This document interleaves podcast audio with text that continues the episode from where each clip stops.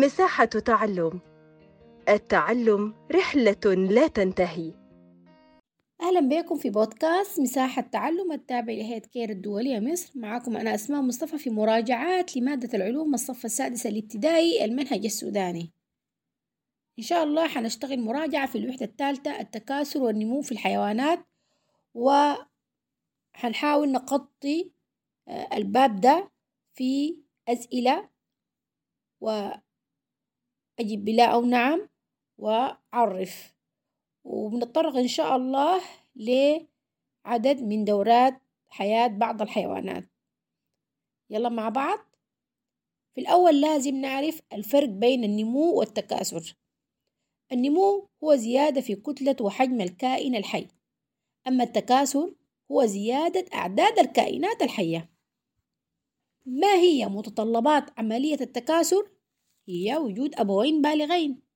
لو هنعرف دورة الحياة هي سلسلة من مراحل النمو المختلفة التي يمر بها الكائن الحي من تكوينه إلى مرحلة نضوجه أو مرحلة البلوغ. التكاثر في الأسماك عرف الأسماك؟ الأسماك حيوانات فقارية بيوضة تعيش في الماء. كيف تتكاثر الأسماك؟ عن طريق البيض أين تتم عملية إخصاب البيض؟ في الماء أين تحفظ الأنثى البيض المخصب؟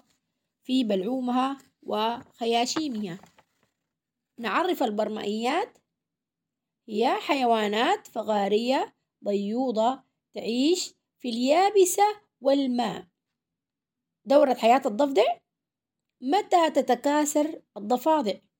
في فصل الخريف. أين تضع بيوضها؟ تضع بيوضها في الماء. أين تتم عملية الإخصاب خارج الجسم في الماء. كم من الزمن يفقس البيض بعد إخصابه في أسبوعين. ماذا يسمى الحيوان عند خروجه من البيضة؟ يسمى أبو زنيبة. ليه؟ لأنه لا يشبه أبويه أين ينمو أبو زنيبة؟ في الماء كم من الزمن يتطور أبو زنيبة إلى ضفدعة كاملة؟ بعد 12 أسبوع هنعرف الزواحف هي حيوانات فقارية بيوضة زي السلاحف والتماسيح أين تعيش الزواحف؟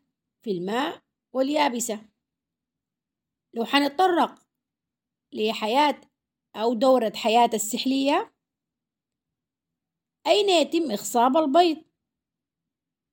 بيض السحلية طبعا داخل جسم الأنثى أين تضع الأنثى البيض المخصب؟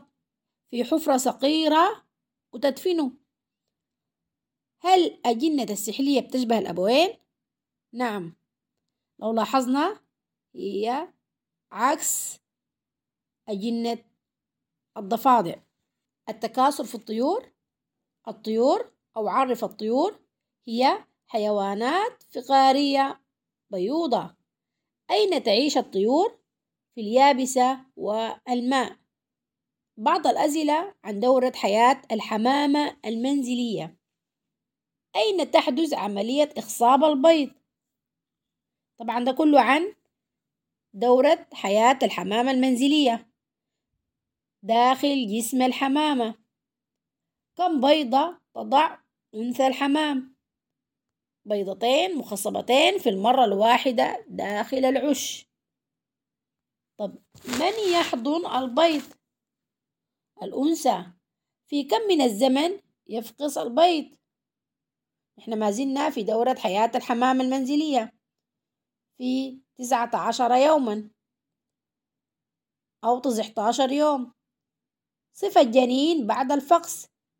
بيشبه الأبوين خاليا من الريش.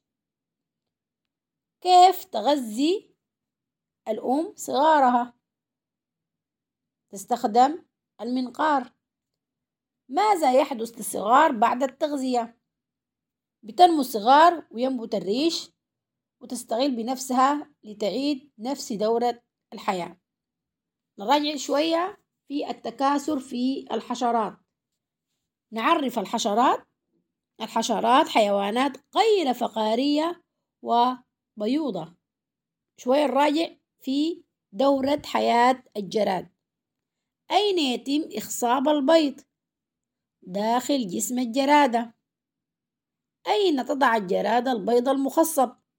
في حفرة في الأرض. ماذا يخرج من البيض؟ التاب أو حورية. طيب نصف العتاب هو عديم الأجنحة.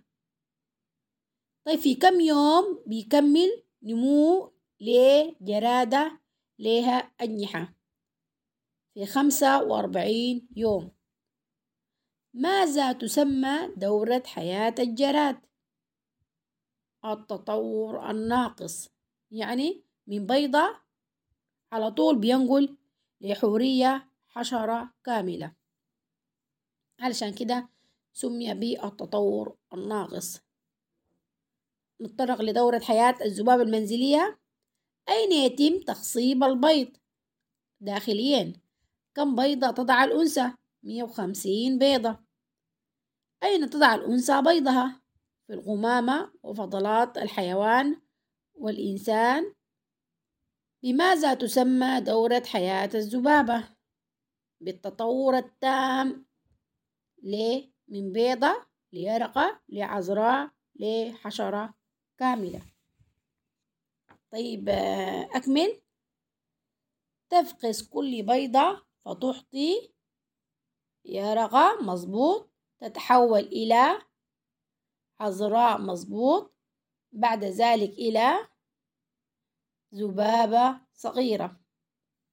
شكرا لكم أتمنى لكم كل التوفيق والنجاح وبكده أكون عملت تغطية لباب التكاثر في الحيوانات.